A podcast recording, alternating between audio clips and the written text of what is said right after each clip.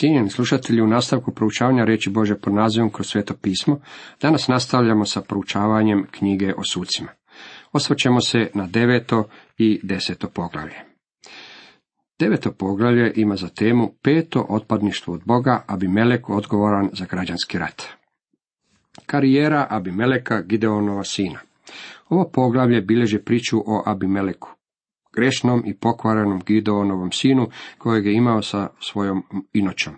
Vidite, Gideon nije smio imati inoću, priležnicu. Takva je pojava bila uzrokom problema u izraelskom narodu.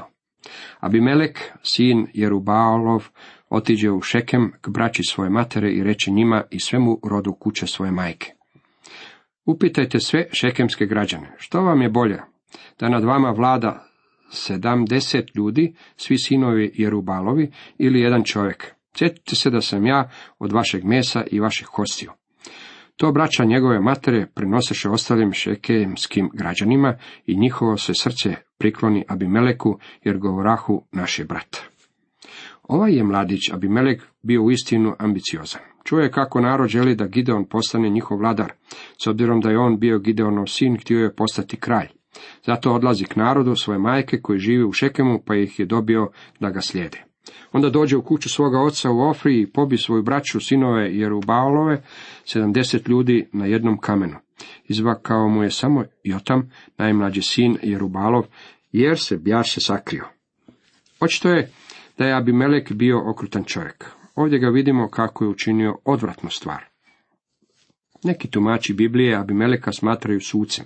Možda je bio sudac, barem je rečeno da je vladao tri godine nad Izraelom. Dr. James Gray napisao je, Abimelekova se uzurpirana vladavina bratu ubojstvom obično ne broji kao da je bio sudac. Okrutno je pobio 70 Gideonovih sinova, te je sebe postavio kao kralja. Njegova jalova vladavina, mislim, otkriva istinu zapisanu u knjizi proroka Daniela. Tako su presudili stražari, tako su odlučili sveci, da sve živo upozna kako svevišnji ima vlast nad kraljevstvom ljudskim. On ga daje kome hoće i postavlja nad njim najnižega od ljudi. Daniel četvrto poglavlje, 17. redak. Čak i danas, kada dobri vladar dođe na vlast, mnogi ljudi govore Boga je podigao. Što je sa zlim vladarem? Bog i njemu dopušta da sjedne na prestolje. Znate li zašto? Jer je načelo kakav svećenik, takav narod. Drugim riječima, ljudi dobivaju vladara kakvog zaslužuju. Izraelski narod želio je da ovaj mladić, Abimelek, vlada nad njima. Dobili su kalibar čovjeka kakvog su zasluživali. Dragi moji prijatelji, kada promotrimo svijet u kojem živimo, nalazimo da se ovo načelo još uvijek ispunjava. Dalje nalazimo da je Bog osudio Abimeleka za strašnu stvar koju je učinio, a on također sudi i narod u Šekemu. Što su takvog čovjeka učinili kraljem i poslali ga da sam krene tim smjerom. Građanski rat uslijedio je nakon toga jer je naravno bilo mnogo ljudi koji nisu željeli Abimeleka da vlada nad njima. Abimelek dođe do kule i napade je, dok je prilazio vratima kule da je zapali, neka žena baci mu žrtvaj na glavu i razbi mu lubanju. On brzo pozva svoga momka koji mu je nosio oružje i reče mu, trgni mač i ubi me, da se ne govori o meni. Žena ga je ubila. Njegov ga momak probode, te on umre. Kad su Izraelci vidjeli da je Abimelek mrtav, svi se vratiše svojim kućama. Tako je Bog svalio na Abimeleka zlo koje je on učinio svome ocu, poviši sedamdesetero svoje braće. I sve zlo Šikemaca Bog svali na njihove glave i tako ih stiže kletva Jotama, sina Jerubalova. Ovo je u sinu žalostan završetak Gideonog života koji je bio otac ovog nezakonitog djeteta. Bog je podigao Gideona sa vrlo poniznog položaja da postane izbavitelj i sudac svome narodu. Uistinu je žalosno da je čovjek koji je postigao tako mnogo dobrih stvari dopustio da se u njegovom vlastitom životu pojavi toliko negativnosti koje Bog nije odabravao, a što je na koncu rezultiralo građanskim ratom u Izraelu. Tola, sedmi sudac. Tola i Jair postali su sljedeći u nizu sudaca. Možda nikada niste čuli za Tolu. Ako niste, to je savršeno u redu. Nije učinio ništa što bi bilo vrijedno zapažanja. Poslije Abimeleka ustao je Tola, sin Puje, sina Dodova, da izbavi Izraela. On bjaše iz Isaharova plemena, a živio je u Šamiru u Efraimovoj gori. Bio je sudac Izraelu 23 godine, a kad je umro, pokopali su ga u Šamiru. Što je Tola učinio? Umro je i bio pokopan u Šamiru. O njegovim postugnućima nije zabilježeno niti jedno slovo. Iako je bio sudac u Izraelu punih 23 godine, ne postoji niti jedna stvar koju bi se zabilježilo u dijelima toga čovjeka, od dana kada se rodio do dana kada je umro. Sve što nalazimo ovdje je zapisano ono što piše na njegovom nadgrobnom spomeniku. Rodio se i umro. Jair osmi sudac. Poslije njega ustao je Jair, Gileađanin koji je bio sudac Izraelu 22 godine. Imao je 30 sinova koji su jahali na 30 magaradi i imali 30 gradova, što se do dana današnjega zovu sela Jairova, a nalaze se u Gileadskoj zemlji. Kad umre Jair, pokopaše ga u Kamonu. Sve što nam je rečeno ovome čovjeku je činjenica da je imao 30 sinova, a svakome od njih kupio je malenog magarca. Nije im kupio Agora, Mercedesa, BMW ili Ford, već je svakom sinu kupio magarca. Kakav je to prizor morao biti promatrati njih 30 toricu kako jašu iz Gileada. U Jairovoj priči zapažam tri stvari. Prvo, bogaćenje bez svrhe, drugo, obilje bez utjecaja i treće, prestiž bez moći. U ono je vrijeme magarac bio znak bogaćenja. Magarac je bio znak koji je obilježavao čovjekovo bogatstvo. Na primjer u sucima 5.10 čitamo. Vi koji na bijelim jašete magarcima, na sagovima sjedeći i vi koji hodite putovima pjevajte. Ovaj stih govori o višim krugovima društva. Magarac je bio oznaka bogatstva, a ujedno i životinja na koje su jahali, kraljevi. Uvijek se postavilo pitanje jesu li u ono vrijeme imali kraljeve ili nisu. U Bibliji malen je magarac bio životinja mira, a konj je bio životinja rata. Konji su bili uvezeni u tu zemlju. Međutim, maleni je magarac bio i znak bogaćenja kao i obilježje kraljeva. Sjećate se da je gospodin Isus jahao u Jeruzalem na malenome magarcu. Pogrešno tumačimo Zaharija 9.9 gdje piše Klikni i sve grla kćeri Sionska, vići od radosti kćeri Jeruzalemska, tvoj kralj se evo tebi vraća pravičan je i pobjedonosan, ponizan jaše na magarcu na magaretu, mladetu magaričinu. Zaharija ne misli da je gospodin Isus ponizan zato što jaše na magarcu. Ponizan je unato činjenici što jaše na životinji koju jašu samo kraljevi. Da nije bio kralj, onda bi bilo jako prepotentno ujahati u Jeruzalem na magarcu na način na koji je on to učinio uz narod koji ga je slavio i vikao Hosana. Jar je očito bio bogat i istaknut čovjek. Kada si je mogao priuštiti 30 magaraca. Svakom od sinova dao je magarca, pa je sigurno morao imati 30 garaža za parkiranje. To je bio znak oca koji je naklonio svoje djeci. Bio je velikodušan, mislim da je razmazio svoje sinove. Kupio im je ono što su željeli. Živjeli su u okrilju raskoši i uistinu im je sekira pala u med. Magarce su isporučivali u nekoliko modela, a Jair je svakome sinu kupio posljednji model. Jesu li ti magarci donijeli slavu Bogu? Je li zbog njih Jair postao bolji sudac?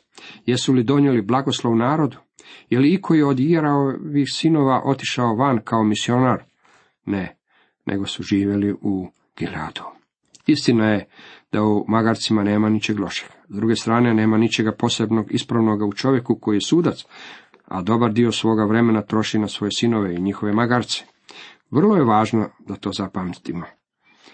Naš gospodin ujahao je Jeruzalem na magarcu kako bi ispunio proročanstvo i predstavio sebe kao kralja, a narod je pjevao Hosana.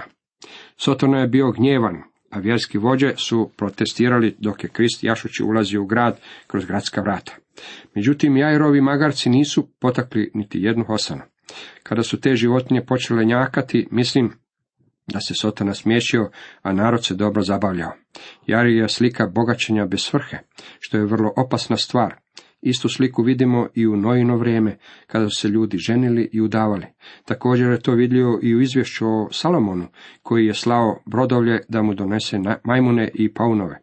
Paunovi su služili za ljepotu, a majmuni za zabavu.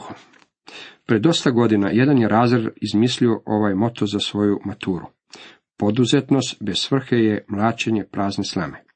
Nije to baš neki moto, ali se njime dobro izriče današnje stanje u društvu. Imamo iskustvo napretka, ali ono nema svrhe. Mogu vas nešto pitati. Koji je cilj vašeg života? Je li besciljan i besputan? Je li vam život krajnje dosadan? Šekspirov Hamlet je rekao, kako dosadan, isprazan i beskoristan izgleda mi život ovoga svijeta. Ono što je nama danas potrebno je usmjerenje i dimenzija. Moramo imati cilj, a cilj Isusa Krista je najveći izazov kojeg si itko može postaviti. Jair je u istinu bio neki sudac, zar ne? ovo vrijeme također je bilo obilježeno prestižom bez sile. Bio je izuzetan član društva u kojem je živio.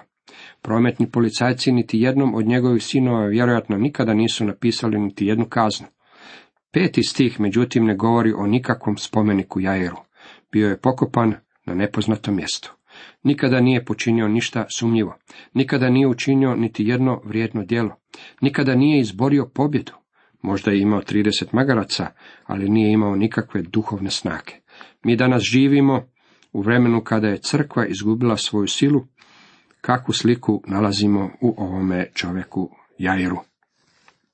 Neposredno pred drugi svjetski rat, grad Pasadena u Kaliforniji održavao je godišnju paradu cvijeća.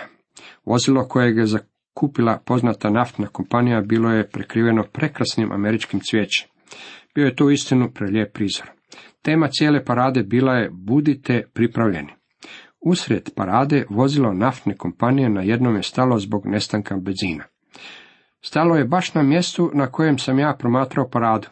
Nisam si mogao pomoći, već sam se nasmijao. Ako je postojalo barem jedno vozilo koje nije smjelo ostati bez benzina, onda je to bilo upravo to. Naftna kompanija trebala je imati obilje benzina. Promotrio sam vozilo i vidio sam sliku mnogih kršćana danas. Lijepi su, ali u svojim životima nisu imali ni malo sile. Imali su ljepotu i prestiž, ali nisu imali sile. Takav je bio sudac Jair, nije učinio ništa, umro je i bio je pokopan. 18 godina ropstva pod filistejcima i amoncima. Izraelci su opet stali činiti ono što Jahve nije bilo po volji. Služili su balima i aštartama, aramejskim bogovima i sidonskim bogovima, bogovima Moabaca, bogovima Amonaca i bogovima Filistejaca. A Jahvu su napustili i nisu mu više služili. Pomislili biste da su Izraelci, nakon svih njihovih iskustava, naučili da kada se okrenu štovanju idola, onda na njih dolazi nevolja. Zbog njihovog idolopoklonstva ponovno su bili predani u ropstvo. Služili su Filistejcima i Amoncima 18 godina. Ljudska narav je pala narav. Jeremija je rekao u 17. poglavlju u devetom redku, podmuklije od svega je srce, jedva popravljivo, tko da ga pronikne. Vi i ja nipošto ne poznajemo srce. Nama je mnogo lakše upirati prstom u te ljude koji su živjeli tisuću godina prije Krista i govoriti im, činili ste loše, nego što nam je uvidjeti vlastite pogreške. Kako nam danas ide, htio bih usput pitati. Moram sa žaljenjem konstatirati kako u crkvama postoji veliko otpadanje od Boga. Ljudska narav je upravo takva, a mi se nalazimo u narodu koji je u velikim nevoljama. Iskušali smo svakakve metode, političke mjere i političke stranke, ali ništa od toga ne funkcionira. U čemu je problem? Za pomoć smo se obraćali na pogrešnom mjestu. Samo okretanje Bogu izvešće nas na pravi put. Znam da to danas zvuči jako strano i potpuno nesuvremeno i zastarilo, međutim staromodno je zvučalo i tisuću godina prije Krista. Izraelci su se okrenuli tuđim bogovima i odbijali su služiti živome Bogu. Pa promotrite što im se dogodilo. Tad planu Jahve gnjevom i predade ih u ruke Filistejcija i Amoncima. Bog si može dopustiti da ukloni svoje sredstvo kada ga to sredstvo izneveri. Jako puno ljudi misli da Bog mora imati crkvu, čak određenu crkvu, i da mora imati naš narod zato što naš narod šalje misionare po svijetu. Mora vas ražalostiti. Bog ne mora imati niti jednoga od nas. Uopće ne ovisi o nama. Mi smo međutim i kako ovisni o njemu. Izrael je vjerojatno bio na svojoj najnižoj točki u tom trenutku. Stvari su za njih imale jako loše izglede. U desetom redku desetog poglavlja čitamo. Tada zavapiše Izraelci Jahvi govoreći. Griješili smo prema tebi, jer smo ostavili Jahvu svoga Boga, da bismo služili balima. Narod je na kraju postao tako očajan da se okrenuo Bogu. Opet vidimo kako se ponavlja ona stara priča.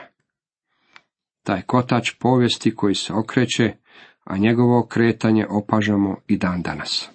Što se dalje dogodilo? Od 11. do 16. redka čitamo. A Jahve odgovori Izraelcima. Nisu li vas tlačili Egipćani i Amorejci, Amonci i Filistejci, Sidonci, Amalečani i Midjanci, ali kad ste zavapili prema meni, nisam li vas izbavio iz njihovih ruku? Ali vi ostaviste mene i uzeste služiti drugim bogovima, zbog toga vas neću više izbavljati. Idite i vapite za pomoć onim bogovima koje ste izabrali. Neka vas oni izbave iz vaše nevolje. Izraelci odgovoriše Jahvi. Zagriješili smo.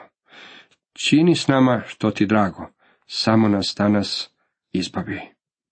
I odstraniše tuđe bogove i počeše opet služiti Jahvi, a Jahve više ne mogaše trpeti da Izraelci pate. Naš je Bog u istinu milostiv i velikodušan. Kada su se Amonci sabrali i utaborili u Gileadu, skupiše se Izraelci i utaboriše se u Mispi. Tada narod i knezovi gileadski rekoše jedni drugima. Koji čovjek povede boj protiv Amonaca, neka bude poglavar svima koji žive u Gileadu. Izraelcima je nedostajalo vodstvo.